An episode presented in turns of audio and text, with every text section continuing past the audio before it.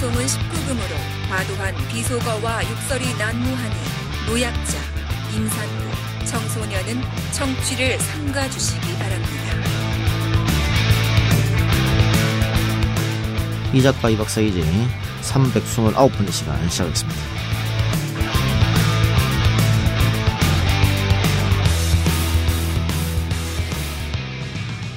네, 지난주에 김상옥 특집 2편을 올리면서 김상옥 특집 마무리했는데 많은 분들이 저한테 연락을 와서 그 우리 김상옥 선생 후손 분들에게 어떻게 도움을 주고 싶은데 방법을 못 찾겠다.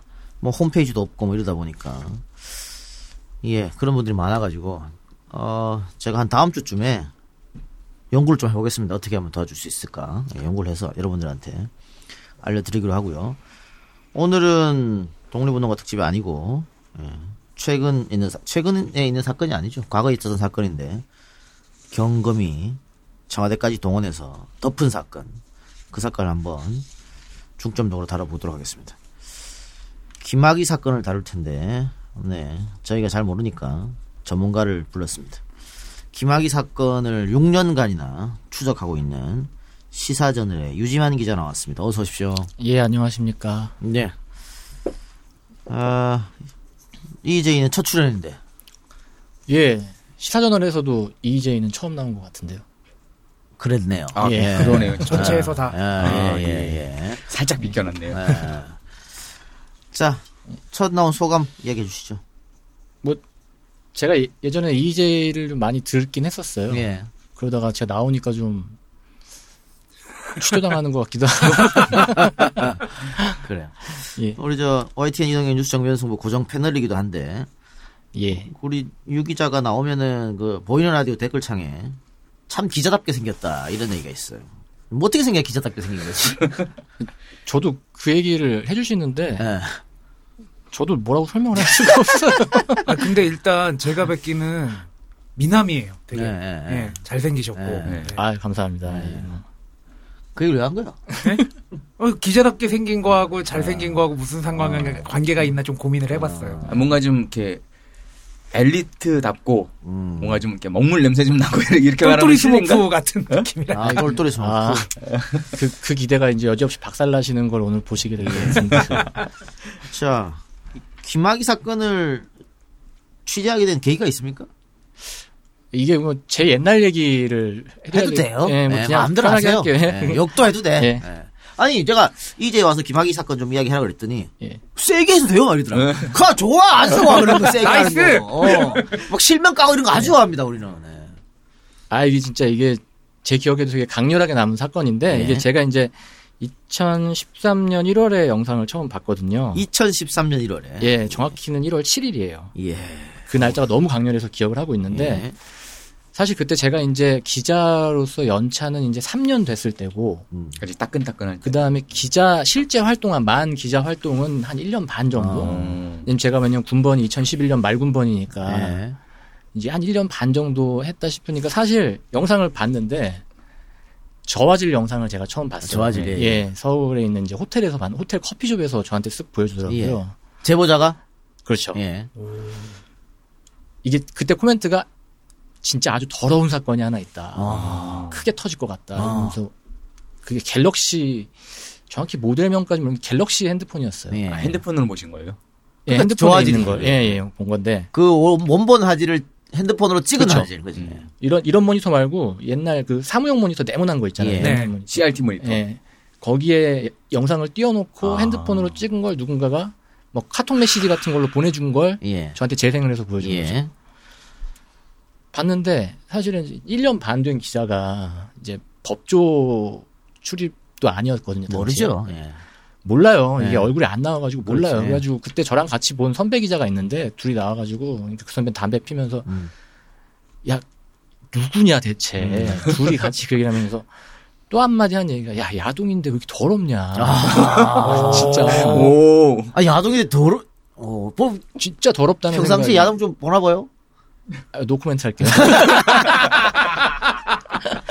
하여튼 예. 평상시에 보던 것보다 더, 더 그, 더러워. 그때 말한 다- 단어 그대로 말씀드리면 뭐 야동 보여준 것 같은데 왜 이렇게 더러운 야동이야 아. 대체 이거 어떤 새끼야 뭐 이런 얘기가 아, 나올 예. 정도로 예.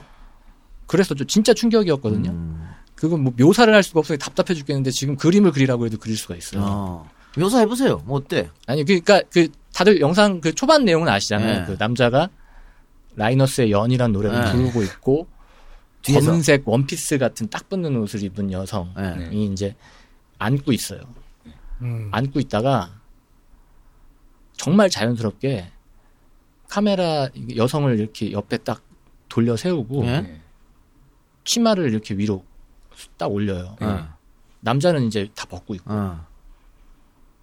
그 상태에서 그냥 노래 부르다 말고 관계를 하는 거예요. 아. 이게 그냥 그냥 해요. 근데 더 놀라운 건 왜 더럽다는 표현이 더, 더 나왔냐면 어. 저는 카메라를 이렇게 tripod 같은데 이제 고정해 놓은 줄 알았거든요. 예? 이게 아니에요. 중간에 앵글이 움직여요. 어. 아, 사람이 들고 있다. 그 말은 그 장소에 사람이 있었다는 얘기가 어. 그거를 그러면 되는 거죠. 김학이가 김학이 예. 합시다 다 알려졌으니까. 예, 예, 예. 김학이가 아, 저 사람이 날 찍고 있다는 거를 인식하고 있다고 예, 생각- 예, 예. 인식하고 그러니까 있습니까? 어. 나오면서 이건 인식을 한 건데 음. 나오면서 이제 선배하고 했던 얘기가 이거는 진짜 미친 것 같고 어. 저 약을 했나? 어. 어떻게 저게 가능하지? 막 이런 생각이 이야. 들 정도였죠. 오 흥미진진한데 초반부터. 어, 아, 나 순간 아이 진짜 이 새끼야. 미안해. 어렵게 진짜 그래 흥미진진한 사건. 이렇게 자. 이, 이 영상을 이제 stop 여기서 예. 돈 벌고 와야 돼. 아. 흥미진진할 때 돈 벌고 예, 와야 예. 됩니다. 예. 이게 무슨 일이지? 로션 하나 바꿨을 뿐인데 내 얼굴이 어떻게 된 거야? 오빠, 얼굴이 왜 이래? 지혜야, 도대체 뭘 했길래 얼굴이 이렇게 환하고 탱탱해진 거야? 헤이브로 맨즈 브라운 올인원으로 로션 하나만 바꿨는데 얼굴이 엄청 환해지고 피부결도 좋아졌어. 잠깐, 그거 이름이 뭐라고? 로션 하나로 내 얼굴에 환한 마법이 시작된다. 헤이브로 맨즈 브라운 올인원 로션. 지금 포털에서 헤이브로를 검색하세요. 긁지 말고 뿌리세요 글루타셀 사람마다 피부 고민은 다릅니다. 피부를 긁는 이유도 다 다릅니다. 문제는 긁는 것입니다. 아시죠?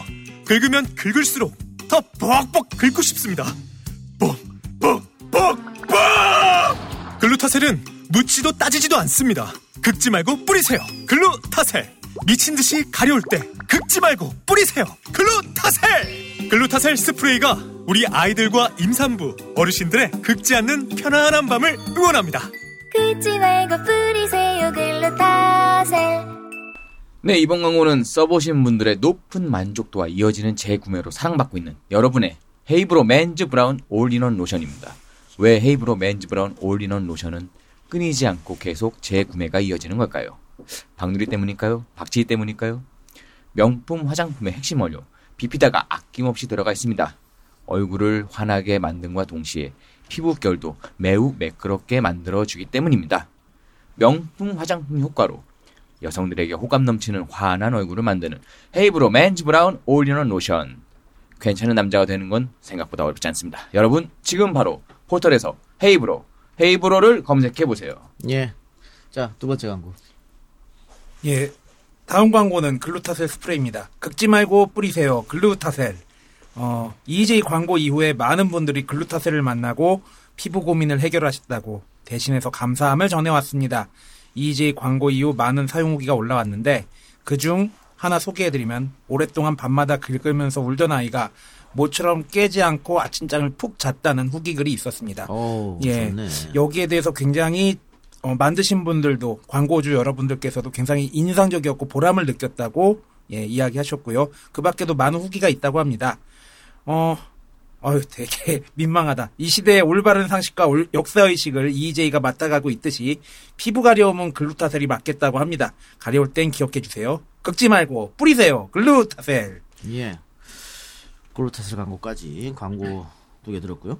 계속 하세요. 아까 할래 됐는데. 아, 예. 네, 이 영상을 제가 근데 연차가 얼마 안 되고 이제 젊은 기자였으니까 당시에는 이걸 보여주게 된 계기가 이제 그분이 뭐 저를 이뻐 저희를 이뻐해가지고 뭐 보여주셨다기보다는 사실 그 전에 이제 이 배경을 좀 설명을 드려야 되는데 2012년 11월에 이제 고소가 되면서 다들 이제 이 사건이 시작됐다고 알고 예. 계시잖아요. 이제 그 전에 뭐가 있었냐면 검찰하고 경찰이 그 당시에 진짜 거의 전쟁 같은 상황이었어요. 예. 그 2012년에 대선이 있었는데 당시에 국회에서 뭐가 있었냐면 사법개혁 특위가 있어가지고 수사권 조정 논의가 한참일 음, 때였거든요. 근데 밑바닥에서는 무슨 일이 있었냐면 경찰하고 검찰하고 거의 정보전이 치열해서 당시에 검찰총장이 주재하는 아침 회의가 오후가 되면은 경찰청장 책상에 올라가 있고 음. 경찰청 회의는 오후가 되면 검찰총장 책상에 올라가 있다. 음. 이렇게 얘기가 나올 정도였는데 그 큰 사건이 여러 개가 있었지만 이제 가장 큰 사건이 뭐였냐면 김광준 부장검사 사건이랑 예. 윤우진 용산 세무서장 사건이 있었어요. 음. 김광준 부장검사 사건은 이제 다들 아시겠지만 조이팔 측으로부터 이제 뇌물을 받았다라고 예. 했는데 경찰이 원래 이걸 핸들링을 하고 있었거든요. 음.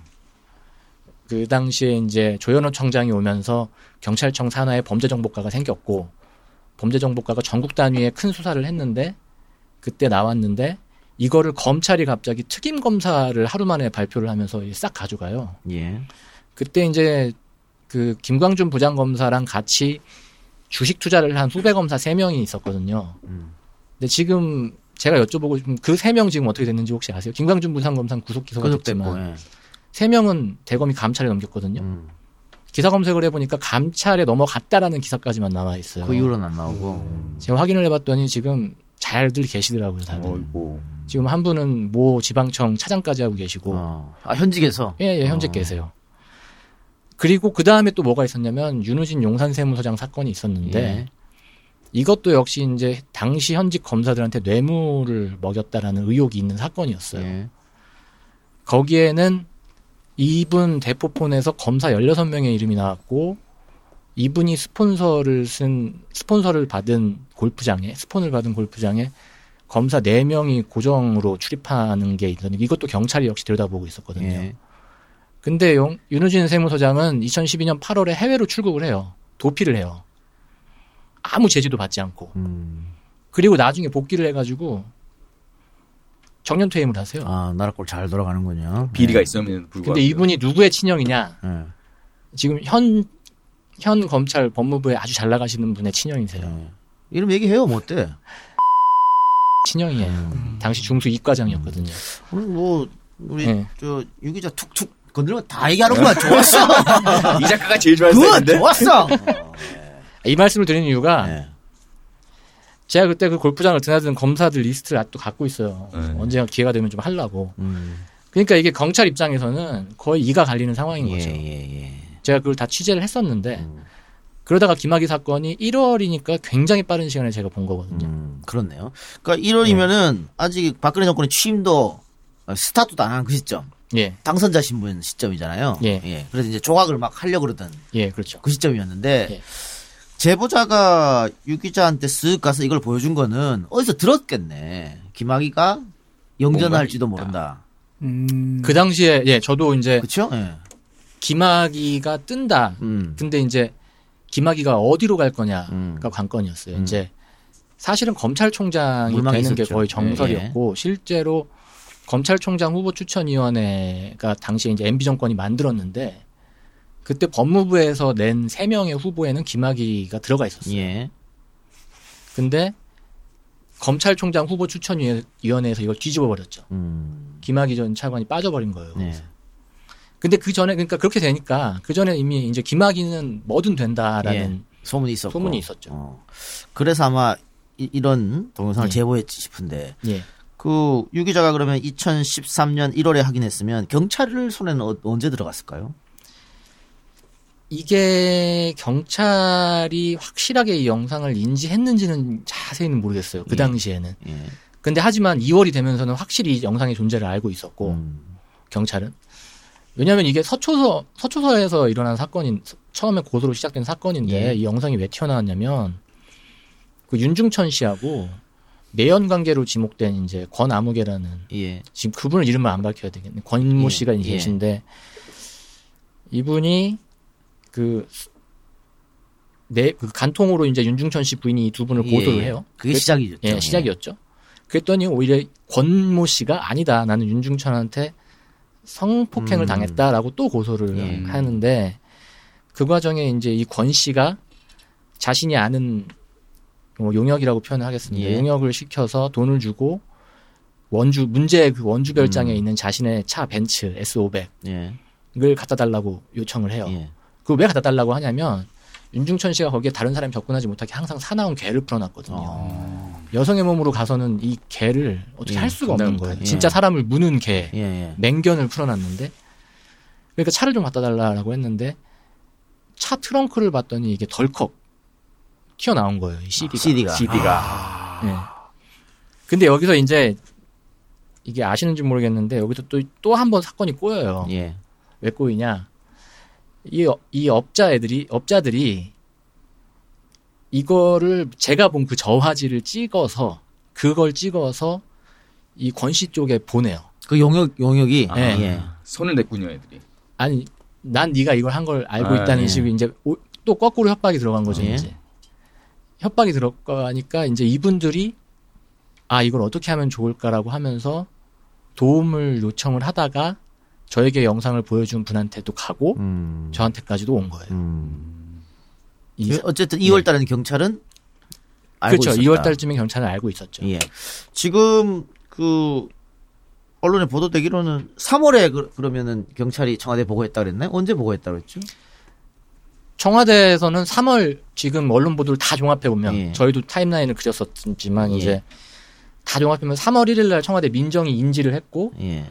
그날 오- 다음 날부터 3일절이니까 3월 2일부터 이제 확인 작업이 들어가기 시작을 하죠. 예. 예. 그러니까 그때부터 이제 경찰은 영상이 있고 존재하고 우리가 갖고 있다는 얘기는 확인은 갖고 있지 않다라고 얘기를 하고 예. 영상이 있다. 인지는 하고. 김학의로 추정된다. 네. 라고 이제 계속 예. 보고를 하죠, 연속적으로. 어, 3월 5일 날 보고했다. 예, 경찰에서는요. 경찰에서는. 예. 그런데 곽상도가 3월 2일 날 김학의에 대해서 질문을 경찰에 했다. 예. 그럼 그, 청와대는 그 전에 벌써 인지했다 이렇게 보면 되겠네요. 그 예, 동영상을 그렇죠. 확인했는지 는 모르겠습니다만. 예, 그렇죠. 그렇죠. 예. 어, 그 이게 동영상을 청와대가 확인할 때는 김학의가 차관에 이제 임명됐을 때죠. 예. 임명 아, 임명되기 직전이에요. 내정 발표 내정할 때. 직전. 아, 예. 내정됐을 때 예, 이런 일이 벌어졌고 그럼 청와대가 뭐 김학의한테 확인 작업을 거쳤겠죠? 그게 맞냐? 너? 예. 근데 김학의는 아닌데요? 라고 해서 임명 강행 그러겠죠. 강행한 거고. 예. 그러면은 그 경찰 보고는 다 묵살됐다고 봐야 됩니까?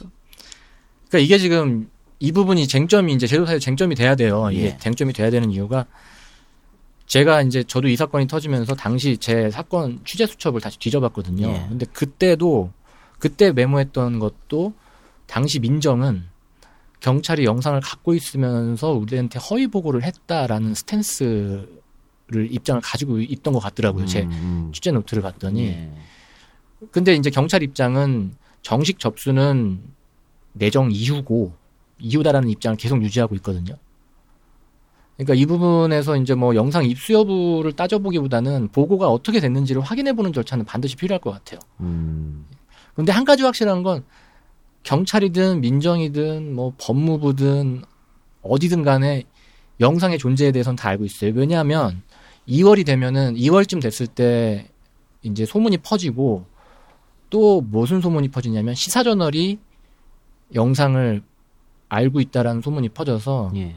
비공식적인 라인으로 검찰 쪽에서 저희한테 문의가 왔어요. 시사저널에. 아 검찰 쪽에서. 너네 지금 이걸 취재하고 있다는데 뭐냐 내용이. 음, 심지어 당시 그 제 선배 기자는 동료 기자로부터 대, 대뜸 전화를 받아서는 영상 봤다며 이런 질문을 받았어요. 아. 타, 타 언론사. 타 언론사, 아. 예, 타 언론사 기자로부터 영상 봤다며 이런 질문을 받았으니까 그 말은 영상의 존재라는 거는 뭐 기정사실이었던 거죠 그 당시에. 그러면은 우리 유 기자하고 시사저널은 그 영상 속 흐릿한 영상 속 주인공이 언제 기- 김학이라고 확신한 거예요? 저희가 정확히 확신한 거는 2월 한 중순 좀 전이었던 것 예. 같아요. 예, 어떻게 확신했죠? 그전엔 법조계 몰랐다면서요. 몰랐죠. 예. 몰랐는데 이제 2월 중순쯤 되면은 이게 여의도에도 이제 소문이 퍼져가지고 저희가 여의도 쪽에서 그거다라는 얘기를 접하고 아 그 영상이 이거구나. 음. 사실은 이제 그 당시에는 제보자한테 거의 목을 맸어요. 분명히 이 양반은 누군지 알고 예, 있는데 예. 얘기를 안 해주는 아, 거예요. 계속 예, 예. 기다려라 이러고 있는데 여의도에 소문이 퍼진 상황에서 그걸 딱 듣고 나니까 저희가 거꾸로 이제 경찰청 쪽 그 그쪽 라인을 찾아갔죠. 이제 음. 경찰 라인 찾아가서 지금 이거- 이제 이건 누구냐? 김학이 맞는데 확인을 해달라. 네. 라고 했더니 당시에 이제 경찰 쪽에서는 이게 지금 섣불리 보도가 나가게 되면 괜히 여론의 관심만 받게 되고 모든 게 이제 엎어진다. 그러니까 조금 더 기다려야 한다. 뭐 이런 얘기를 했었죠. 음. 어쨌든 뭐 2월, 3월 그쯤에는 다 알고 있었다. 아유, 그럼요. 뭐 이렇게 그런데 그 선명한 화질이 있다는 거는 혹시 언제 알았어요? 선명한 화질이 있다는 건 이미 알고 있었어요. 이미 알고 있었어요. 예, 네. CD가 대체 어디 있느냐가 중요했는데 네. CD가 어디 있는지도 사실은 알고 있었어요. 음. CD가 어디 있었는지도 알고 있었고 어떤 제안이 갔는지도 알고는 있습니다만 그 업자들한테 그러니까 이 그때 그 업자 예. 그 박모 씨라는 분인데 뭐 골퍼의 아버지예요. 예. 여성 골퍼의 아버지인데 그분한테 그 CD가 있었고 예. 민간- 박세리? 아이, 그보다 득세될 걸 아마. 예. 박실한 박실하게 네. 몰라가지고 예. 아무튼 그런데 네. 그 상황에서 이제 통제 불능이라는 상황을 민감령 청장이 썼잖아요 얼마 전에. 음. 그 대정부 질문 나와서. 그 말이 맞죠 그 당시에. 위에서 막 내려왔다는 거예요? 예, 그러니까 그 당시에 그게 통제 불능 그 CD를 가지고 있는 사람은 그 사람이기 때문에 그 CD가 모 언론사로 가요. 아, 대형 언론사로 가요. 예. 그 가서 그게 이제 거기서 막 보도를 한 해 만에 막 하는 얘기가 왔던 거는 제가 알고 있죠. 음, 그런 일이 예. 있었고 저기 어 경, 어쨌든 경찰이 나중에 그 선명한 화질인을 입수하잖아요. 예. 그 입수 경위는 아세요? 경찰이 어떻게 입수했는지? 그, 월, 맨 처음에 가지고 계셨던 그분한테 정식 제출을 받은 걸로 알고 있어요. 아, 고소 사, 고소 예. 사건 조사하면서 예, 예, 예. 예. 예. 그 이후 사건 뭐 그 이후에 진행된 것은 다들 알다시피 경찰이 선명한 것, 흐릿한 거를 검찰이 다 넘겼는데 예. 검찰은 흐릿한 것을 국가수에 넘겨서 예. 누군지 식별해달라. 그러니까 그게 제가, 저도 의문이에요, 예. 대체. 왜 흐릿한 걸 예. 넘겨서 했는지, 원본을 했으면 되게 확실한 부분인데. 이제 보호하려고 그랬겠죠. 음. 그렇죠. 그러니까, 그렇게밖에 결론이 안 나는 거예요, 아무리 봐도. 근데 검찰이 자기들끼리 아야 우리 식구니까 보호하자. 나는 그렇게 보진 않습니다. 그러니까 이 중요한 피의자를 음. 더큰 데서 오다가 왔겠지. 그러니까 뭐 어 그 검찰 검찰의 유력 인사로 김학의가 계속 지목된 것도 그렇고 이 건이 문제가 됐을 때 검찰이 취했던 행동도 그렇고 김학의가 얼마나 대단한 사람이길래 이런 거냐는 생각도 들어요. 그러니까 김학의가 아니었으면 이렇게까지 안 했을 수도 있다. 음. 더 웃긴 거는 자 국가수로 가. 이 흐릿한 게 가죠. 가는데 지- 곽상도가 지부하 행정관을 국가수로 보냅니다. 예. 그거 알아봐라 누군지. 그분이 최동호 혼외 아들 의혹에 추적한. 추적한 분이시고 현재 지방 경찰청에서 총경으로 계신 분이시죠. 잘 나라 꼬라지 잘 돌아가지. 잘 돌아가죠. 그러니까 그러면 곽상도를 왜 보냈을까? 내가 봤을 땐 곽상도는 그 영상의 주인공이 김학인지 알았고 아마 원본도 보지 않았을까 싶어요. 그런데 왜 그럼 보냈느냐? 야 국가수에서 그 김학이 맞다 그러면 줬대니까 가고 야, 야, 야. 말좀 해봐 좀. 감 떠봐 한번 가서 만나니 쟤들이 주제 파악하고 있나 안 파악하고 있나. 그랬지 않았을까 싶어. 그것도. 가능하고 네. 제가 요새 좀 드는 생각이 이를 보니까 당시에 곽상도 민정수석이 생각만큼 파워가 없었던 거 아닌가라는 생각도 아, 들어요. 아. 그러니까 음. 제 가설은 뭐냐면 더 위에서 꽂힌 인사가 아닐까. 김학이가 그러면은 더 위는 누구야? 더 위에 의중을 뒤집어 엎으려면 네. 뭐 설만 가져갈 수는 없잖아요. 아니어야 된다. 어. 현물을 가져가서 이런데요라고 보여줘야 아. 그걸 엎을 수 있을 근거가 되지 않을까. 음. 뭐 그랬을 수도 있다고는 예, 저는 예, 보고 있어요. 예. 네. 그래요. 그러니까 이거는 뭐 누가 봐도 이 사건을 덮으려고 하는 수작이었는데 음. 지금은 이제 청와대 일단 뭐 곽상도하고 여러 명을 지금 저 수사 대상을 올리고 이제 뭐 압수수색도 하고 했으니까 금방 아마 답이 나오리라고 좀 보고요. 예, 그 대통령 기록물 기념관도 지금 압수수색했다고 그러니까. 예, 그렇죠. 또 당시 경찰청 수사했던 뭐 그쪽도 다 지금 예. 압수수색했다고 하고. 어, 이 그래서 이 영상을 보고 예, 이제 취재를 들어갔을 거 아니에요? 예. 피해 여성도 한번 만나보셨습니까? 피해 여성은 좀 나중에 만났어요. 음. 당시에는 피해 여성을 계속 만나려고 시도를 했는데 음. 일단 입을 열지 않는 상황이었고 나중에 피해 여성을 정확히 만난 거는 사건이 터지고 이가 이게 진짜 웃기 재밌는 얘기가 3월 14일인가요? 채널 A 하고 첫 보도가 나온 게 아마 그 즈음일 겁니다. 3월 14일 뭐 5일 뭐 이 즈음일 건데 내정 발표 직후일 건데 아이러니한 게 그 보도를 한 매체 쪽에서 그 다음에 저희는 보도를 아직 안 했을 때거든요. 근데 저희한테 전화가 와요. 영상을 보셨다는데 혹시 영상 가지고 계시냐고. 오, 뭐야. 아, 자기네는 보지도 않고 그냥 그러니까 예, 그러니까 이게 좀 소위 말하는 빨대였던 네. 것 같아요. 뭐 그런 에피소드도 있었어요. 근데 이제 처음에는 이제 김학이라고 특정돼서 나가진 않죠. 네. 나중에 김학이로 특정이 되면서 김학이 차관이 이제 6일 만에 사퇴를 자신 사퇴를 해버리는 이제 상황까지 갑니다 이게. 피해 여성들이 총 몇 명이에요? 한, 한 20명 20명! 정도? 영상에 찍히는 여성은 한 명이에요? 한 명이죠. 음. 그건 한 명이었어요. 제가 본 건 한 명이었어요. 근데 제가 알기로 트렁크에 많았다. CD가 그랬죠. 7장인가 예. 있었던 걸로 알고 있거든요. 그 YTN에서 공개한 영상 혹시 보셨어요? 예, 봤죠. 그거 그러면 유기자가 본 영상 그거예요. 같은 거예요? 예, 딱 같은 거예요? 어. 이게 저화질 영상에서는 그왜 힘들었냐면 그 원본 영상 보시면 아시그 너머에가 창가거든요. 예. 창가에 이렇게 빛이. 들어오고 역광, 예, 역광. 역광, 역광이었어요. 이 새끼들 낮에 그랬어요? 예, 낮이었어요. 이 미친놈들이구만 이거. 네. 그래요. 자, 그, 그 이후에도 지금 시사저널과 유기자 계속 이 사건을 밝혔는데 이 윤중철 만나 봤, 봤다면서요 최근에. 예, 음. 강남역 예, 네. 1번 출구 앞에서 만났습니다. 뻗치겠잖아요? 예, 거기 나타날 줄 어, 떻게 알고 뻗치겠어요? 뭐 동선을 좀 땄죠. 어. 예, 뭐 정확히 말하면 동선을 조금 어느 정도는 파악을 했었고 음. 두 군데를 원래 후보에 올려놨었는데 너무 입구 앞에 있는 커피숍에 있을 줄은 몰랐죠. 아하. 예, 그래 들이닥치니까 뭐라 띠까. 그때는 지인하고 얘기를 하고 있어가지고 제가 사진만 찍었고 예. 나중에 이제 나간 다음에 여기 사우나를 가시더라고요. 음. 사우나 가기 직전에 만나가지고 혹시 윤중천 사장님 아니시냐 예. 하면서 이제 대화를 시도를 했죠. 예. 그때 그래가지고 이제 좀 얘기 좀 해주라. 예. 근데 그날 무슨 일이 있었냐면 대검 진상조사단에서 그 제보 편지를 공개했었어요 그날. 예. 제보 편지 그 검사 예예예 예, 예, 하면서 그렇죠. 예. 그 김학의를 소개해 준 사람이 어떤 검사다 뭐 예. 이렇게 해가지고 현직 검사가 익명으로 보낸 박정희라는 분이 예. 거기에 이제 이름도 확인할 겸 그걸 음. 물어봤죠. 뭐 이분 아니시냐 뭐 이렇게 물어봤더니 뭐 그 양반은 새로운 이름이 아닌데 뭐 음. 그리고 그 다음에 최순실 언급이 그 전에 조사, 진상조사단에서 그 박관천 행정관이 최순실 얘기를 한 게 있기 때문에 최순실 얘기를 좀 듣고 싶다. 어. 그 얘기를 했었고 어. 그때 답을 안 하더라고요. 아, 그냥 묵묵부답. 야 이거는 뭔가 냄새가 납니다. 예. 최순실이 억지당 못하니. 노 하면 되지. 왜? 이렇게 하면 되는데. 음. 답을 이제 어느 순간부터는 잘 안 해요. 왜냐하면 영상의 기막이 맞죠. 그런데 그걸 뭐 다 아는데 뭐 어쩌라고 이렇게 나오시고 아. 나오고 그 제가 그 저- 정면 선배에서 얘기했잖아요. 그러더니 이제 황급히 들어가야 된다고 자기 가야 된다고 한- 하면서 그럼 다음 날 자기가 전화를 하겠다고 저희한테 전화번호를 찍어줬거든요. 직접 자기가 당시 쓰는 폰을. 정면 승부는 안, 사람들 안. 듣기 때문에 여기서 말해야 돼요. 그러더니 이분이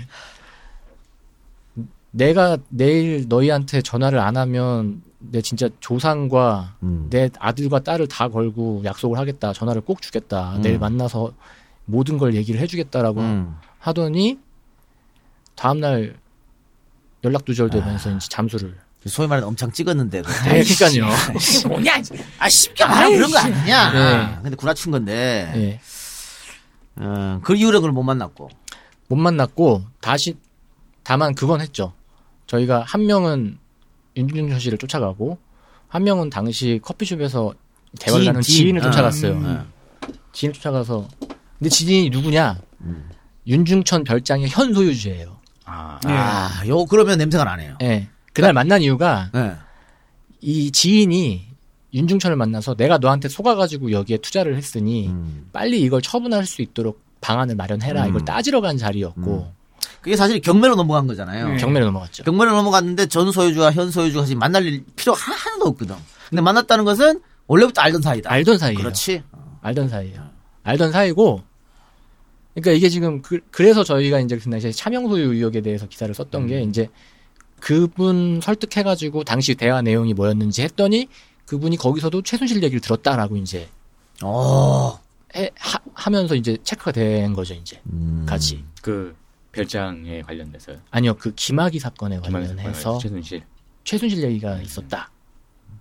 그러니까 김학의 사건 관련해서 최순실 얘기 있었다는 것은 뭐 최순실이 앞장서서 은폐를 시도했다든가 아니면 김학의 뒷배에 최순실이 있다든가 뭐 이런 얘기 아니면 나올 일이 없잖아요. 거기 뭐 그 동영상에 최준이 등장하는 것도 에이, 아니고. 아니, 그래, 왜? 쉽게 말하면 그런 거 아니냐. 지금 인사라고 봐요. 인사였다고 보는 게 이번에 MBC에서도 보도를 했잖아요. 네, PD 수첩에. 거기도 자기가 인사에 뭐 힘을 써줬는데 그렇지, 그렇지. 누구를 통해서 뭘 했다라고 하는데 저는 그게 저희가 취재한 거하고 딱 만나는 지점이라고 생각을 하거든요. 그게 음, 아, 그 얘기는 스트레이트였고. 예. 네, 스트레이트에서 나왔었는데 그러니까 충분히 유추가 가능한 거지. 예. 그 혹시 그, 그 별장 얼마의 경매 뜬거 아세요?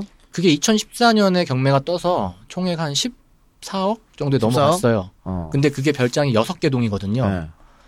현 소유주는 4개 동을 먹었어요. 네. 4개 동을 경매로 가져갔는데 네. 그러면 2개 동이 남잖아요. 네.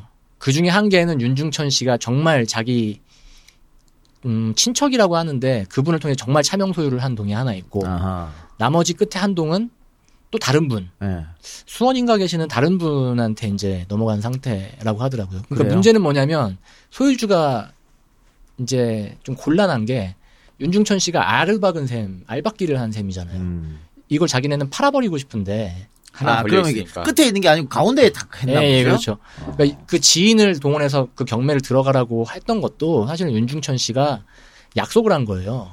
경매로 싸게 나왔으니 너희가 사면 내가 나중에 보면 내가 비싸게 나중에 팔게 해가지고 차익을 볼 수 있게 해주겠다. 음. 들어와라라고 해서 들어갔더니 난 속았다라는 입장이더라고요. 현 소유주는.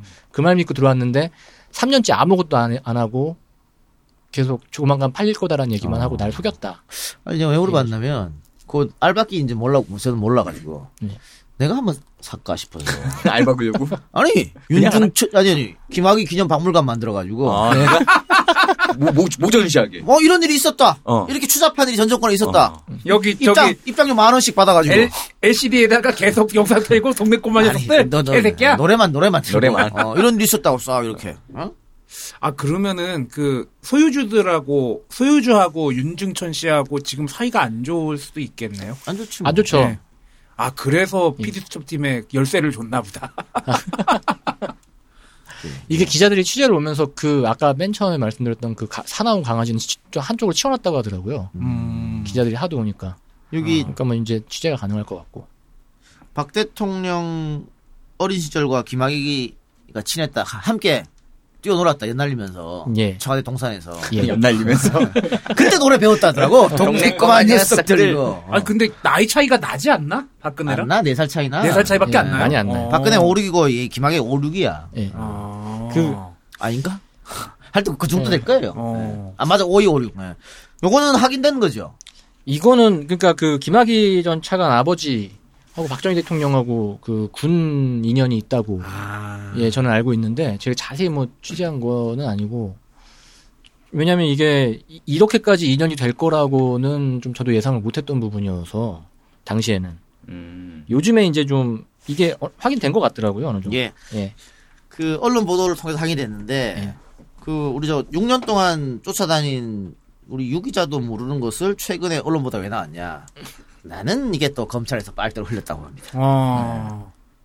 어. 쓱 그래 이제- 이제 는 잡아보자 한번 이렇게 음. 쓱 이렇게 이제는 뭐 최준실 박근혜 다 끈 떨어졌는데 요, 요 빨대 새끼 내가 꼭 있거든. 난 그 충분히 이제 음. 그랬지 않을까 제 생각에. 그러면 모종의 거래도 있었을 가능성도 있겠네요. 아니, 이걸 내줄 테니까 뭐 뭐를 뭐 다른 걸 받. 아니지 기자 입장에서는 그 그거만 하나 줘도 특종인데 뭘? 아, 아 오케이. 오케이. 뭘 뭐, 음. 뭘 못해 이제 검사들이 쓱 이렇게 자 유기자 밥 먹읍시다 이래놓고 밥 먹다가 서류 다 잘 보이게 놓고 나간다니까. 화장실 갔다 올게 이러면서. 그거 싹 씻고 그런 거야. 예 아무튼. 제발 그래줬으면 좋겠습니다. 예. 자 황교안은 알았을까 몰랐을까? 당시 법무부 장관 황교안인데. 아유 황교안이라. 몰랐을까요? 진짜. 진짜 그러니까 황교안 패싱할 수 있잖아요. 패싱일 수도 있겠는데 네.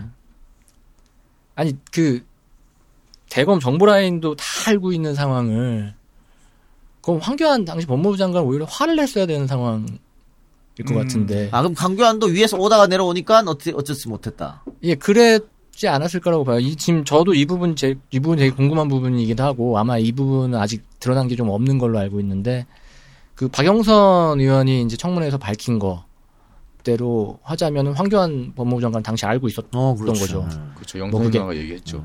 내정 발표 하루 전에 알았든 음. 아니면 일주일 전에 알았든 뭐 시점의 차이만 있을 뿐이지.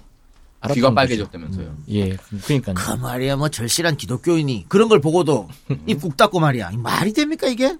아이씨. 근데 그렇게 보면은 이 청와대 민정라인 법무부 장관도 알고 있지 않을까. 근데 자유한국당이 지금 뭐라 그러냐면요. 그 당시 검찰 이 수사를 했던 검사 검찰의 검찰총장이 예, 그 누구야? 최동욱. 예, 최동욱 아니냐. 예. 최동욱이 덮은 거다. 또 이렇게 주장하더라고. 요 최동욱 총장은 근데 그 사건이 종결되기 전에 혼외자 의혹이 터져 나오면서 그러니까. 물러나셨고, 그러니까 한참 진행될 때 예, 덮은 거 아니냐? 이런, 이런 식으로. 뭐 지시를 했다든가 부실 수사를. 글쎄요, 그게 제가 뭐 그렇게 보고 싶지는 않, 않은데 그 얘기는 있었어요 당시에 이제 이거는 검찰총장 선임 과정에서의 좀 약간 그게 있었는데 당시에 이제 그 인수위 시절이었잖아요. 이제 예. 그때 MB 쪽, 그러니까 당시 권재진 법무부 장관이 을 비롯한 MB 쪽이 원한 카드는 최동욱이었다. 어. 그리고 박근혜 쪽이 원한 카드는 김학의 전 차관이었다. 음. 총장에. 그 얘기는 좀 있었죠. 음. 예. 알겠습니다. 자, 김학의가 출국 시도하다가 빠꾸 먹었는데 보니까는 그 검찰 또 내부를 통해서 알아봤더라고요. 예. 예, 아직도 김학의 힘이 있다. 이렇게 보십니까? 이게 법조인들 취재를 하다 보면 진짜 가장 어려운 게 이 법조 비리 사건인 것 같아요. 이게 지금 어, 다들 힘이 있을 수밖에 없어요. 차관까지 했던 인물이고 지검장까지 했고 검사장까지 했던 인물이면은 어느 정도의 뭐 부탁이나 이런 걸 얼마든지 할 수 있고 예. 또 이게 관계가 너무 복잡하게 엮여 있기 때문에 예. 누가 누구랑 진짜 적도 아군도 없는 그런 세계거든요 여기가 예. 예, 얼마든지 어느 정도 빨대를 통하면은 그건 가능 가능하다. 예, 하다고 좀 보고 있어요. 그럼 그 이런 일- 말도 있잖아요. 공항에 나갈 때 각해무샤를 내세웠는데 예, 어, 그렇죠. 누가 봐도 씨 닮았어. 아, 김학의야. 누가 봐도 그 앞에 이 정도는 정말 이 법조인이 아니고 다른 쪽에서 비호 세력이 있어가지고 이렇게 작전을 짜준 거 아니냐. 이런 것도 해봤다는 놈들이 예. 한거 아니에요. 그렇죠. 네. 말씀, 예, 그 말씀이 맞죠. 그 말씀이 그 말씀이 마- 맞는 것 같고, 아, 맞다고 생각해요? 예, 어. 저는 맞다고 생각을 해요. 누군가가 그 김학의 차관이 평가가 지인들 사이에서는 또 나쁘지 않아요. 음. 예. 상당히 평가가 좋은 사람이고 그러다 보면 당연히 도와주겠다고 나서는 사람들도 있었을 거고 좋은 사람인데 라이너스의 연을 좋아하는 게 문제였고. 알겠습니다. 그것도 뭐 하여튼 지켜봐야겠죠. 예. 그러니까 이 맨 뒤에 누가 있느냐 그게 가장 중요한 것 같아요. 예, 과연 맞습니다. 누가 비호를 했고 가장 덮었느냐. 끝에 누가 예. 있느냐. 예. 그것만 알려지면 뭐 다. 또 하나 궁금한 거. 그 다른 언론에서 나온 겁니다만은 별장 성접 때 성폭행 뭐 어쨌든 예. 김학의뿐만이 아니다. 예. 이런 보도 있었잖아요. 예. 여기에 대해서는 혹시 취재해봤습니까? 제가 그 6년 전 제 사건 수첩, 그러니까 취재 수첩을 다시 다 봤거든요. 예, 한 6명 정도 이름이 나와 있어요. 예. 그 정확히 말하면 지금의 제가 6년 전에 저한테 물을 먹고 있는 상황이었더라고요. 이름이 뭐 병원장, 예. 그다음에 전직 경찰 고위 간부, 그다음에 기업 경찰 간부? 예, 경찰 고위 간부, 그다음에 병원장, 그다음에 기업가, 그리고 심지어 그 어떤 뭐 호텔 사장 뭐 이런 분들 나오거든요. 어. 실제로 제가 취재한 결과 그 별장에 성접대가 아니라 그냥 드나든 사람. 그러니까 뭐 예를 들면 윤중천이 호의로 가족 여행을 여기로 가십시오 뭐 이런 식으로 소- 예. 해주거나 이런 경우로 드나든 사람은 굉장히 많아요. 음. 굉장히 많습니다, 그럼 진짜. 지금 그 인간들 다 벌벌 떨고 있겠네요. 제가 아는 언론사 간부들도 계세요. 언론사 예, 어디요? 조선일보. 그걸 말씀드릴 수 없어요. 아, 제가 아까 얘기했죠. 저, 저, 유 기자가 쓱 가갖고, 네. 최순실 하니까 말 안 하잖아. 어. 아니면 아니다 그러면 되거든. 그치. 음. 조선일보, 아니요 하면 되는데, 어. 말씀드릴 수 없습니다. 요건 알아서 판단하시기 바랍니다. 전 아무 말도 안 했습니다. 아, 그럼요. 그럼, 그럼. 예. 예, 요것도, 드나든 분, 그러니까 예. 단적으로 드나든 분들은 굉장히 많으세요. 뭐 바로 근처에 또 골프장이 있거든요. 네. 예. 뭐 골프를 치기 위해 드나들었거나 그러니까 윤중천 씨가 지금까지도 차명 소유 의혹이 있음에도 이 별장에서 완전히 손을 못 대는 이유는 사실 용어가 바뀌어된 윤중천 씨는 사실 건설업자로 보기로 좀 민망한 분이에요. 음. 양아치입니까? 그렇죠. 그러니까 자기 돈 안 쓰고 시행권 따내가지고 돈 쩐주도 그뭐 양아치게 할 때는 가만히 있어. 왜? 몰라서 물어. 아 너무 그런가? 자꾸 이제 윤중천 씨한테 이- 건설업자라는 칭호를 부여하니까 네. 마치 무슨 우리나라 건설업계에서 무슨 뭐 활동을 하신 분 어. 같지만 진짜 전혀 아니에요. 그냥 그냥 사업가라고 표현을 하는 게 맞으려나. 사업가도 사실 좀 민망하긴 한데. 앞으로 뉴스 할 때 양아치 윤전 씨는 이렇게 해야겠네. 사기꾼 그러니까 아니에요? 이분에게 이분에게 모든 거는 별장이나 마찬가지예요. 제가 취재한 바에 따르면 음. 왜냐하면 별장이 있어야 그런 권력을 가진 사람들 혹은 돈이 있는 사람들에게 자신을 접, 과시할 수 있었거든요. 음. 그러니까 그 안에서는 꼭 성접대만 이루어진 건 아니에요. 누군가는 거기에 와가지고 가족 모임을 했고 음. 누군가는 와서 거기다 짐을 풀어놓고 뭐 맛있는 매운탕을 끓여 먹고 음. 골프를 치러 간 사람도 있고 음. 그런 식의 관계들이 굉장히 복잡하게 엮여 있는 거죠. 그 가족의 화목을 좋아하는 사람 불러가지고 파티 시켜주고 예. 낚시 좋아하는 사람은 또 낚시 시켜주고 그거 좋아하는 사람은 그거 시켜주고 예. 뭐 그런 거네요. 어. 그 근데, 중- 근데 약, 약물 이야기도 나오잖아요. 예. 그것도 어떻게 확인된 겁니까? 지금 일단 어, 피해 여성들은 약물을 주장하던데. 예, 예. 그 실제로 약물이 나왔죠. 아, 나왔어요? 예. 그리고 얼마 전에 다른 데서 보도가 나왔었는데 당시에도 그 전직 검찰 관계자가 뭐 이렇게 약물 구입에 뭐 도움을 줬다 뭐 이런 얘기도 있, 있었거든요. 근데 그러니까 지금 6년 전에 저한테 물을 먹고 있다라는 얘기를 드리는 이유가 음. 수첩을 보면 당시에 나온 약물명도 써 있어요. 그 약물명이 정확히 어디서 나왔는지 지금은 기억이 잘 안 나는데 당시에 로라제팜이 나왔다. 로라제팜. 예, 음. 이 나왔다고 하더라고요. 검색해 보세요. 로라제팜이 뭔지. 음. 예, 말씀하세요. 예, 예. 예, 그렇고. 예. 자, 어, 앞으로 이 사건의 핵심은, 어, 누가 은폐했는지 그것도 그거지만, 예. 이게 지금 뭐 일반 성접대나 이, 런 부분, 예. 또 뇌물, 뇌물이 예. 3천만 원 미만이고, 이- 만약 이렇게 되면 예. 처벌 못 하거든요, 공소시효 때문에. 예. 그러니까 특수강간이나 이런 게 인정돼야 예. 되는데, 그게 과연 입증이 될 것인가, 이 문제도 중요하고, 그리고 또 다른 유력 인사들, 예. 이 사람들 명단도 저는 오픈이 돼야 된다고 보는데, 예. 그렇죠? 그걸 그런 문제까지 한번 다 봐야 될 것 같고요.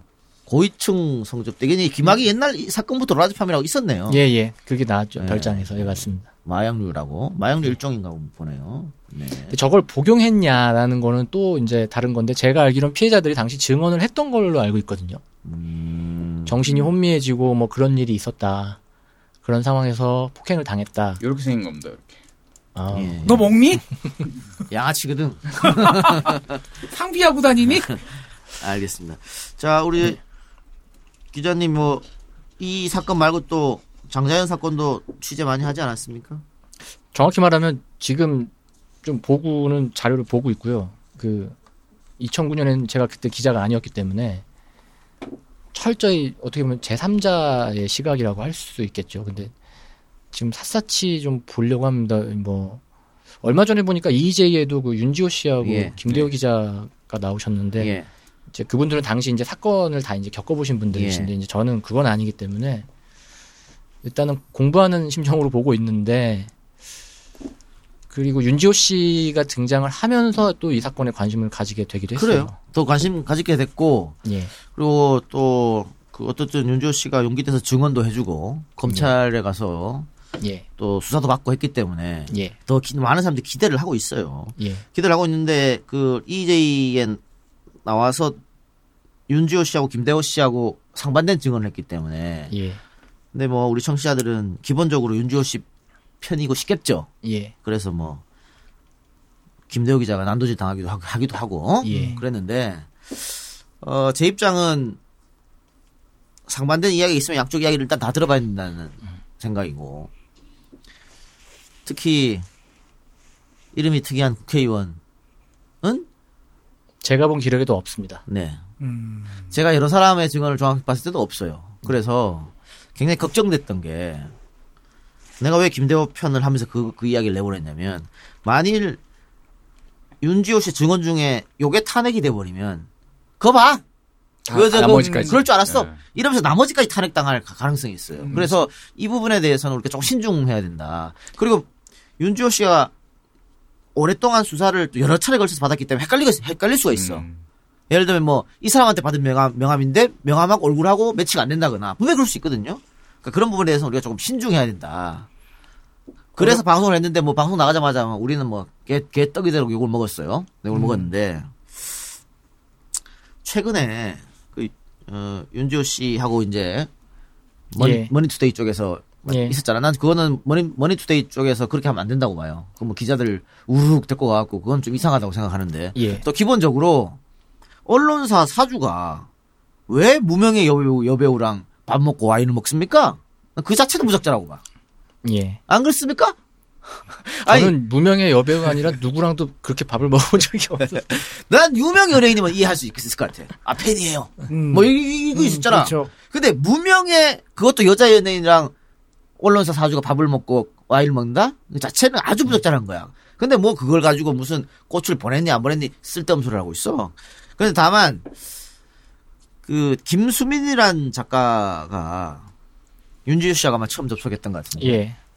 그 자기들끼리 나눴던 카톡을 공개를 했습니다. 예. 근데 공개하는 거 보면 거기서 이제 윤지호 씨가 나눈 그, 이 작가라고 얘기, 얘기 나눈 거 보면 어 조금 유명해지고 싶어 한다, 돈을 벌고 싶어 한다 이런 모양새가 나와요. 예. 그리고 뭐 김호준 씨에 대한 뭐 비난도 있고. 예. 근데 저는 이해하려고는 이해할 수 있다. 없는 자리에서 뭐 누구 나라님 욕도 하는데 뭐 뭐 뭐 왜 욕 못해 할 수 있지. 그렇죠. 안 그래요? 음. 니도 내 없는 자리 내 욕 존대 하잖아. 아, 당연하지. 할 수 있어. 천하의 개새끼지, 아주. 그렇지. 어. 이게 뭐 그리고 세상 어떤 사람들이나 다 출세하고 싶고 돈 벌고 싶어. 아니야? 그럼요. 예. 근데 그거 플러스 용기가 있어야 할 수 있는 거 아닙니까? 네. 그래서 난 그걸로 비난하고 싶진 않다. 그 카톡 내용으로. 근데 이 카톡 내용 말고 또 다른 카톡이 있다는 이야기가 있어서. 뭐 당시에는 이제 제가 가진 카톡 내용이 좀 몇 개 있었는데 예. 지금은 저 하나씩 하나씩 지금 계속 새로운 게 막 나왔었잖아요. 한동안 예, 이제. 예. 그러면 사실 뭐 제가 뭐 뭘 더 가지고 있다 뭐 이런 사- 수준은 아니에요. 다만 아 저도 뭐 이제 이 얘기하면 이제 지금까지 조금 호의적이었던 분위기가 제가 욕을 바가지로 먹을 수도 있겠는데 한 가지 당부드리고 싶은 건 있어요. 지금 박준영 변호, 변호사도 지금 완전 가로, 가로가닥이 깔고 있는 예. 거예요. 그이 사건은 장자연 사건이잖아요. 예. 네. 장자연이라는 이제 무명 배우가 왜 자살을 선택하게 됐는지가 사건의 본질이라고 저는 생각을 해요. 그렇죠. 그래서 그런데 이제 10년이라는 시간 동안 의혹은 부풀려 의혹이 계속 무성하게 자라왔고 예. 그, 가, 그 책임은 사실 수사 당국에 있다고 저는 보고 있거든요. 예. 아주 투명한 투명하고 명쾌한 해답을 내려주지 못했기 때문이라고 보고 있는데 어 다만 이제 뭐 이렇게 청취자분들이나 이런 일반 대중분들한테 말씀드리고 싶은 거는 이 거품 그러니까 때로는 이 사건의 지- 실체가 우리의 기대망 기대에 미치지 못할 수도 있다는 생각은 좀 해주셨으면 예. 하는 생각이 좀 예. 있습니다. 그러니까. 좀 냉정하게 좀 바라볼 예. 필요는 있는 것 같아요. 그 사실은 유 기자가 지금 공개된 카톡 말고 다른 카톡 또 저 저 카톡 내용을 진작부터 알고 있었고 이걸 공개해야 되냐 되냐 굉장히 갈등했습니다. 그 갈등한 이유는 공개를 했을 때 괜히 수사에 혹시 방해가 될지 장재현 사건 수사에 방해가 될지 그 본질을 버리는 예. 거잖아요. 그래서 고민하다가 결국은 오픈을 못한 거고 저 같은 경우에도 지금 이야 이야기 하지만은 그 김대호 편 나오고 나서 예. 말을 할 수가 없어. 사실은 그러니까 제가 그 어쨌든 청취자분들보다는 조금 더 정보를 많이 갖고 있잖아요. 근데 오픈할 수 있는 게 있고 오픈을 할 수 없는 게 있다고. 음. 좀, 좀 답답한 면이 좀 없지 않아 있어요. 그렇죠. 예. 그러니까 이 사건이 10년이 지나고 제가 취재를 해보니까 느끼는 게 중간에 그 여러 또 파생 사건들이 생겼어요. 예. 대표적인 게 뭐냐면 그 왕진진 전준주라고 음, 하는 사람이 예. 가짜 편지 그 인간, 그. 그 새끼하고 SBS 때문에 지금 이 모양 됐어, 이게 다. 엉망진창이 됐어. 씨. 이- 이게 두 가지가 결합이 돼버리면서 맞아요, 예. 마치 40명, 50명이 달하는 장자연 성상납 리스트가 있는 예. 것 같은 의혹이 생겼는데 그렇죠. 다시 한번 말씀드리지만 그 그 왕진진의 편지는 가짜입니다. 예. 완벽한 가짜입니다. 예. 그 사람 자체가 그러니까 그 거기에 있는 내용은 모든 걸 그냥 빼고 생각을 하셔는 게 그러니까 맞는 것 지금 같아요. 인터넷에는 그게 섞여서 돌아다니거든요. 예, 두 가지가 섞였어요. 어. 묘하게 섞였고 심지어 그 제가 알기로는 최근 이제 윤지호 씨가 이제 다른 언론 인터뷰를 많이 하셨는데 그분한테 질문하는 그 프로그램 진행자도 그 편지에 기반한 질문을 한 경우도 있어요. 누가 그랬습니까? 그거는 제가 이동행이가 그러진 않았겠지. 그건 아닙니다. 제가 그랬으면은 오늘 대차게 깔려고 좀좀 많이 자세히 듣고 왔는데 아니시더라고요. 그런 A, 경우도 A급 있- 진행자예요. 예. 예. 그래, 그런 경우도 있고, 그리고 또 한 가지 그, 윤지호, 저희는 사실 이제 윤지호 씨 연락처를 구하지를 못해가지고, 음.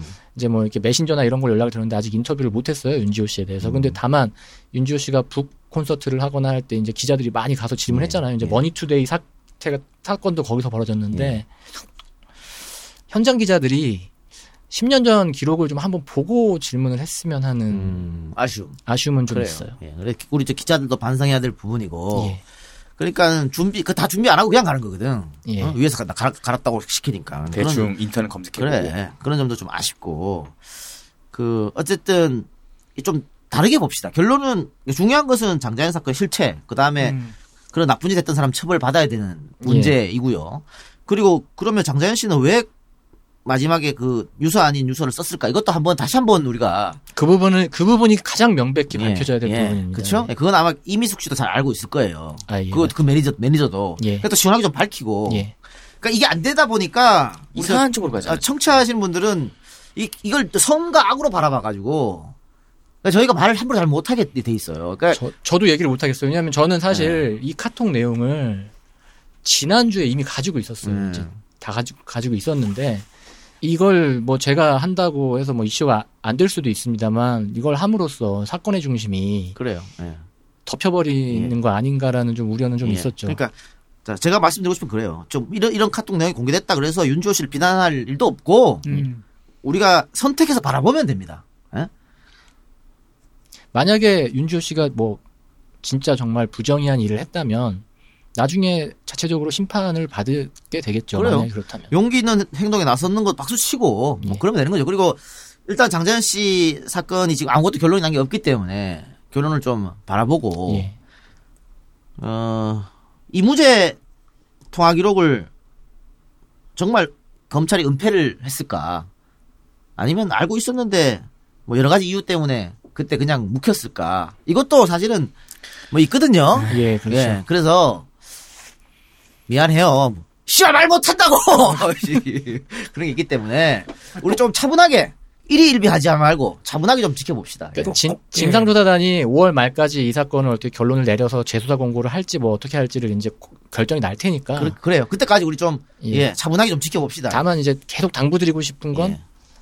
사건의 거품은 좀 걷어내고 바라보실 필요는 좀 예. 있으시다는 거. 냉정하게, 예, 냉정하게. 비판적으로 비판적 시각이 필요하다. 예.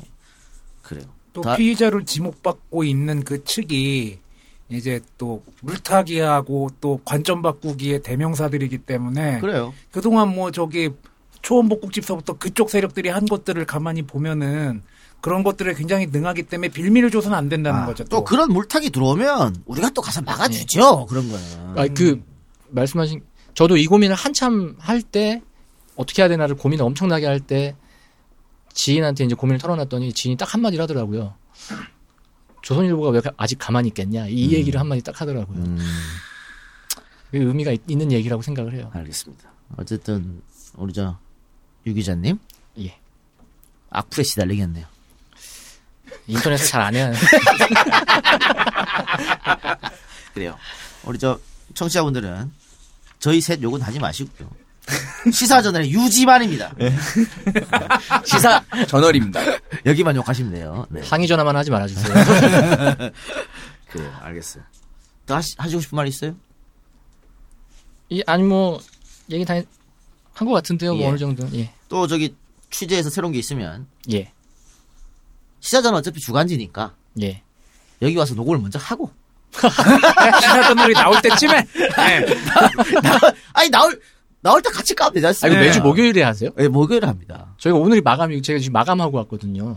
됐네, 그럼. 마감하고 여기서 녹음하면 되잖아. 네. 딱 멋있네. 그럼 나갈 때 딱 맞잖아요. 네. 됐어. 우리 저 뭐- 주말에 나가니까. 내놓을 만한 게 있다 하면은. 그렇죠, 그렇죠, 예, 예. 아, 그, 뭐, 하나, 뭐, 말씀드리고 싶은 건, 어. 예, 저희 기사도 좀 많이 봐주셨으면 합니다. 예. 시사전을. 예. 이번에 뭐 재밌는 거 있어요? 마감하신 거 중에? 아, 이번엔 제가 거의 기사를 잘 봐, 거의 안 써서. 예. 예. 내일 지면 나오니까 한번 보시면. 뭐. 그리고 뭐, 그, 정면 승부, 한 석 달치 출연료가 이거 하루만 나- 되거- 해결되거든요. 아, 그래요? 아니 눈빛이 확 달라졌어. 갑자기 집중도가 달라집니다. 가장 솔깃한 얘기를. 그렇습니다. 자주 오세요. 예. 알겠습니다. 자, 그러면 광고 듣고 와서 저희가 인터뷰, 저 미니 인터뷰를 준비했는데 광고 듣고 와서 인터뷰 들어가겠습니다. 숙취 해소제.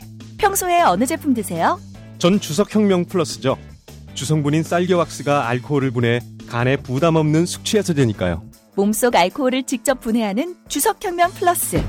술 마신 후 얼굴도 안 붓고 아침엔 속쓰림도 없고 다이어트에도 도움이 되더라고요. 이거 혁명이네. 술자리 후 몸이 정말 가벼워졌어요. 숙취 해소의 혁명. 주석혁명 플러스. 온라인에서 구입할 수 있습니다. 술 마시기 전 물과 함께 꿀꺽. 아셨죠? 지금까지 이런 코업은 없었다. 이것은 페루의 산삼인가 마카인가. 코업에 마카가 왜 나와? 코어업이 페루산 마카로 업그레이드 했거든. 진짜? 오빠 열심히 먹어야겠다. 아홉 가지 기능성 원료로 피로 타파, 활력 충전. 그리고 남자를 위한 페루산 마카와 신개념 단백질 충전, 주문 폭주. 2 플러스 1 이벤트는 계속 진행됩니다. 코어업 검색해주세요. 네, 이번 광고는 똘똘한 숙취 해소제 주석 혁명 플러스입니다. 주석 혁명 플러스는 다른 숙취 해소제처럼 헛개나 강황이 아닌 쌀겨 왁스를 주요 성분으로 하고 있습니다. 다른 숙취 해소제와의 가장 큰 차이점은 알코올을 직접 분해한다고 합니다. 간에 알코올이 도착하기도 전에 알코올을 분해하는 똘똘한 아이입니다. 알약 형태로 되어 있습니다. 술 마시기 30분 전에 챙겨 드시면 그날 술자리의 걱정은 하지 않으셔도 됩니다. 술자리에 혁명을 일으킬 주석 혁명 플러스는 검색창에 주석 혁명 플러스로 검색하시면 오픈마켓에서 바로 구매가 가능합니다. 아, 그렇, 그렇다고 해서 주석 혁명 플러스를 믿고 너무 많이 마시면 곤란할 수도 있습니다. 이럴 때는 술자리가 끝나고 한 개 더 드시면 다음날 숙취를 방어할 수 있습니다. 네이버에서 주석 혁명 플러스를 검색하세요. 아, 효과 좋더라고요. 예. 자, 다음 광고는 코어업입니다. 아, 페루산 마카와 아홉 가지 기능성 원료가 콜라보된 종합 건강 기능 식품입니다. 특히 매일 먹어야 하는 필수 영양소, 비타민 B, 비타민 C, 비타민 E, 나이아신, 판토텐산, 비오틴, 아연 등을 알차게 챙겨주는 활력 건강 끝판왕입니다. 먹은 날과 안 먹은 날의 차이가 매우 큽니다. 자신 있게 강력 추천합니다. 저도 이걸 요새 먹어서 아까 말만 들어도 예. 코업 공식몰에서 2 플러스 1 행사 진행 중이니까 검색해 보시기 바랍니다. 포털에서 코업 검색해 보세요. 예, 광고를 거기까지 하고요. 자, 오늘 인터뷰는 어, 우리 녹음 날인 18일 날 개봉한 영화입니다. 노무현과 바보들 감독님 인터뷰 한번 해보도록 하겠습니다. 네, 김재희 감독님 나와 계십니까? 네, 김재입니다. 예. 안녕하십니까? 오늘 개봉 날인데 네, 지금 통화해도 괜찮으세요? 예, 잠깐 나왔습니다. 예, 그래요. 네. 이, EJ에서 홍보하는 게 중요한 거니까요. 네. 자, 올해가 노무현 대통령 서거 10주기인데 네. 그 이 영화를 이 10주기에 맞춰서 개봉했다 이렇게 세- 이해해도 되겠습니까? 뭐 꼭 의도한 건 아닌데, 예, 뭐 그렇게 됐다라고 이야기 드릴 수 있겠네요. 예. 그 감독으로서 첫 작품이라고 제가 드렸는데 네. 그 첫 작품을 노무현 영화를 만들라고 했던 이유는 뭘까요? 어,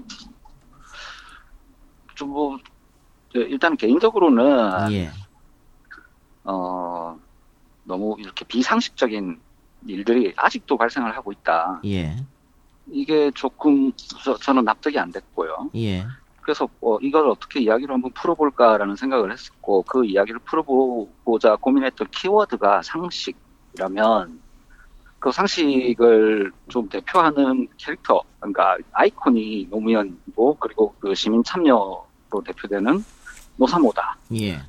뭐 이런 발상이었죠. 이런 음. 발상이 제작사의 의도와 이렇게 좀 맞아 들어갔던 거고요. 예. 네. 자, 노무현과 바보들. 방금 말씀하신 그 노무현과 바보들은 이제 노사모인데요. 감, 음, 네. 감독님도 혹시 노사모 출신이십니까? 아닙니다. 네, 아니시고. 네. 예. 그런데 이 노사모를 주제로 해서 영화를 만들겠다. 또 노무현을 주제로. 그것도 역시 아까 얘기했던 네. 상식 비상식 이 문제인가요? 다른 문제는 없습니까? 네. 뭐 상식 비상식의 문제에서 출발을 하게 됐고요. 예. 그리고 이제 촬영 과정에서 인터뷰를 쭉 진행을 하다 보니까 예. 아 저는 이제 그, 그 시절을 강 건너에서 불교 구경만 하면서 보냈던 거죠. 음. 네. 실제로 그 불 속에서 불을 끄든지 하는 분들의 이야기를 듣다 보니까 저 스스로도 많이 반성을 했고, 음. 그래서 결정적으로 어, 더 나은 사회를 원하며 더 나은 삶을 원한다면 참여를 해야 된다. 예. 이런 뭐 결론들에 예. 다다랐고 그 그- 이야기를 영화로 풀어낸 예. 거고요. 그 이 영화를 통해서 많은 노사모 회원분들을 만나고 인터뷰를 하셨겠네요. 네. 예. 저한테는 왜 안 오셨어요? 어? 노사모 회원이셨어요? 예. 어, 그 제작자가 얘기 안 해주던가요? 아니요.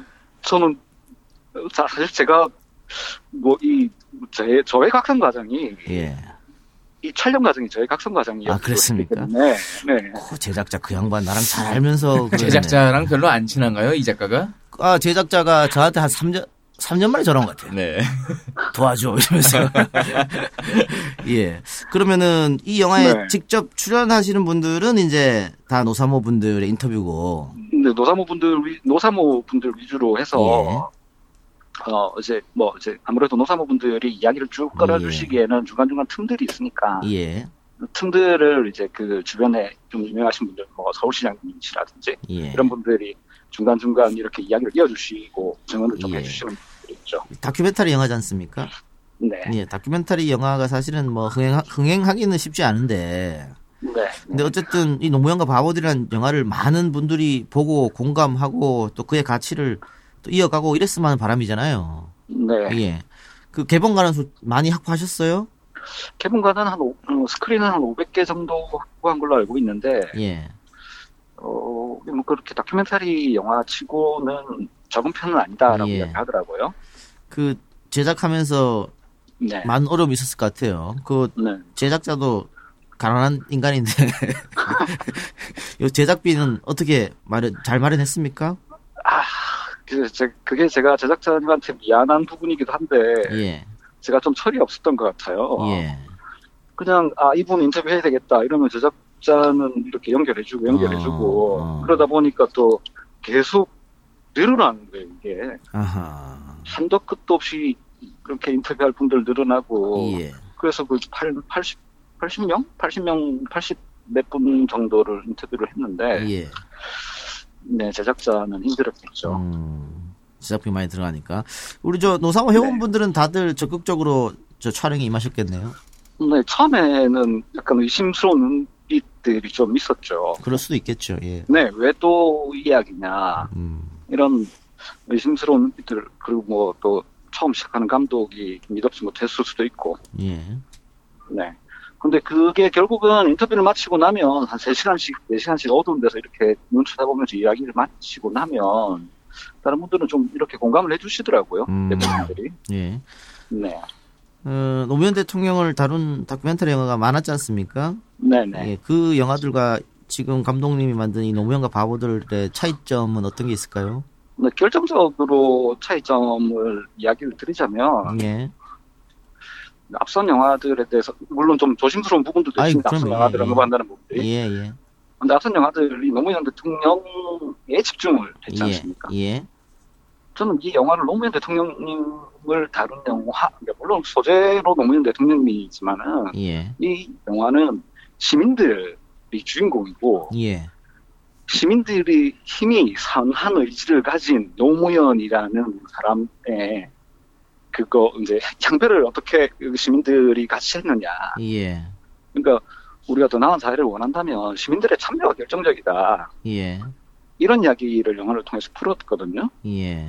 그러니까 사실은 그런 부분에서는 전혀 시선이 다른 거죠. 음, 알겠습니다. 네.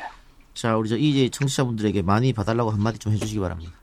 아, 이제 기에서 이렇게 아, 이제에서 이렇게 진지하게 말씀드리는 것도 좀 약간 느낌이 이상하긴 한데 그게 왜 이상합니까?